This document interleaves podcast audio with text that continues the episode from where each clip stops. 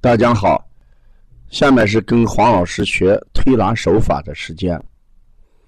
西安邦尼康小儿推拿咨询有限公司以传承、创新、推广践行小儿推拿为使命，在传统小儿推拿的基础上，率先构建了现代小儿推拿新体系，提出四合一疗法的新思路，即小儿推拿疗法、小儿耳穴疗法。小儿足部穴位疗法和小儿食欲疗法，在小儿推拿推广的路上，采用多种形式，不断开辟新的栏目。现推出跟黄老师学推拿手法的栏目，以提高推拿师基本功力为导向，旨在强调小儿推拿手法要遵章照据，取法准确。引导小儿推拿爱好者和从业人员要准确把握手法要领，重视基本功训练，反复实践，日久功深，推拿效果自然就会很好，彰显小儿推拿立竿见影的神奇。今天为第八讲，导法，导法。就是我们说瞬间击打穴位的一种方法，在成人推拿里边，我们往往的叫叩击法；在小儿推拿里面为导法，就是用区区的中指指端，或以食中区区的指尖关节这个击打。两种。一种用指点，一种呢用这个指尖的关节来击打。它的要领就是瞬间作用，快起快落，强调一个快起快落，瞬间作用，要有节奏感。小儿的穴位区域一般比较小。所以导法要在固定的部位击打，要准确，不能每一个点下去不在一个位置上，那效果就不好。所以必须要击打的嗯点位要准确。一般来讲，我们在点状穴里边，比如说呃四肢的关节的地方。我们用导法，它能够，呃，活络通关，治疗痹症。如果导小天心的话，具有镇惊、定志、安神的功效。你看，一般孩子睡眠不好、夜啼或者入睡难，孩子这个烦躁，我们都用导小天心的手法。如果在头头部、额部这个肌肉比较少的地方，啊，我们用导的时候，往往与弹法有同样的功效。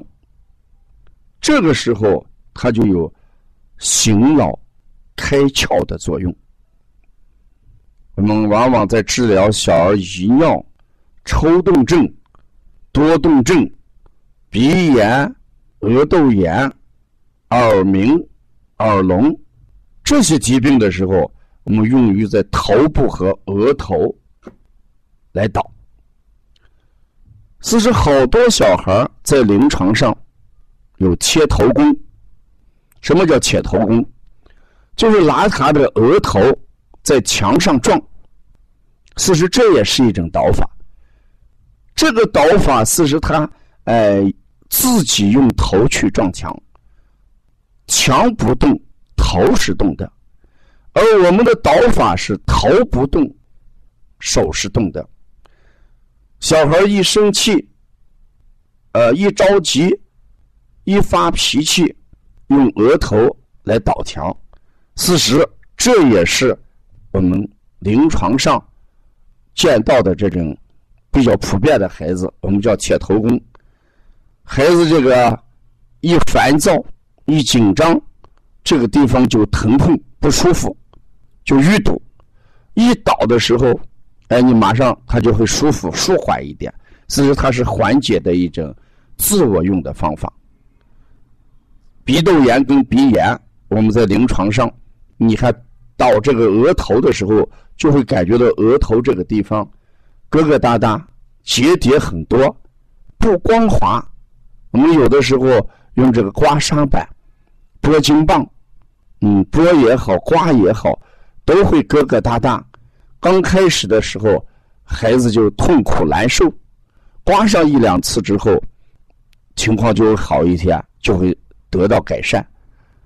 事实用这种手法，它起的共同的功效是活络通关啊，通经、散结，嗯，起到一个嗯止痛的效果。刀法。我们这个关节一定要自然放松，要以腕关节的屈伸为主啊！一定要把力量放在腕关节上，不要放在指关节上。络绎起的距离不能太长，就是络绎起的时间的间隔不要太长，要有节奏。也就是说，不能把这个幅度做得过大。如果导法的幅度过大，相对来说，频率就会变低，效果了就要差一些。所以说，我们追求一个频率的时候，起落的距离不要太大啊，这是我们的基本要领。嗯，做一个好的推拿师，每一个手法一定要把握其要领，一定要反复的练习。所有技能性的东西，都能到熟能生巧。巧的时候，它就会有功效。如果我们看起来手法很蹩脚，啊，做起来不连贯、不流畅，刀法不在一个固定的点上，起和落的距离拉得很长，效果自然就不好。所以我们这一期录这样的节目。主要是大家要琢磨手法的要领，我们不能照猫画虎的去学手法，不能模仿推拿师的手法，我们要心领神会，了解手法的要领，有意识的强化自己的手法。好多推拿师为什么手法功力不够？他只看了形，而为领会其神，不知道手法的核心在哪里，只能是照着模仿。所以我们说，你的永远模仿是不会超越的。怎么样才能在手法上有一个超越？那必须领会其要领，按照他的要领严格训练。日久功深，你的手法一定会见效。三月二十六号，呃，即将到来，咱邦尼康第二届论坛，嗯，已经是接近这个召开的日子。学员啦，新老学员陆陆续续都返到这个邦尼康，嗯，如火如荼的学习。我们最近也在扎扎实实的做这届会议的准备工作。这一段时间，我们又在咳嗽这一方面提出了邦尼康普拉提呼吸技能的专项培训。如果大家要参加三月二十六号这个技术研讨会，要关注邦尼康更多的一些资讯，加王老师的微信：幺八零九二五四八八二九。谢谢大家。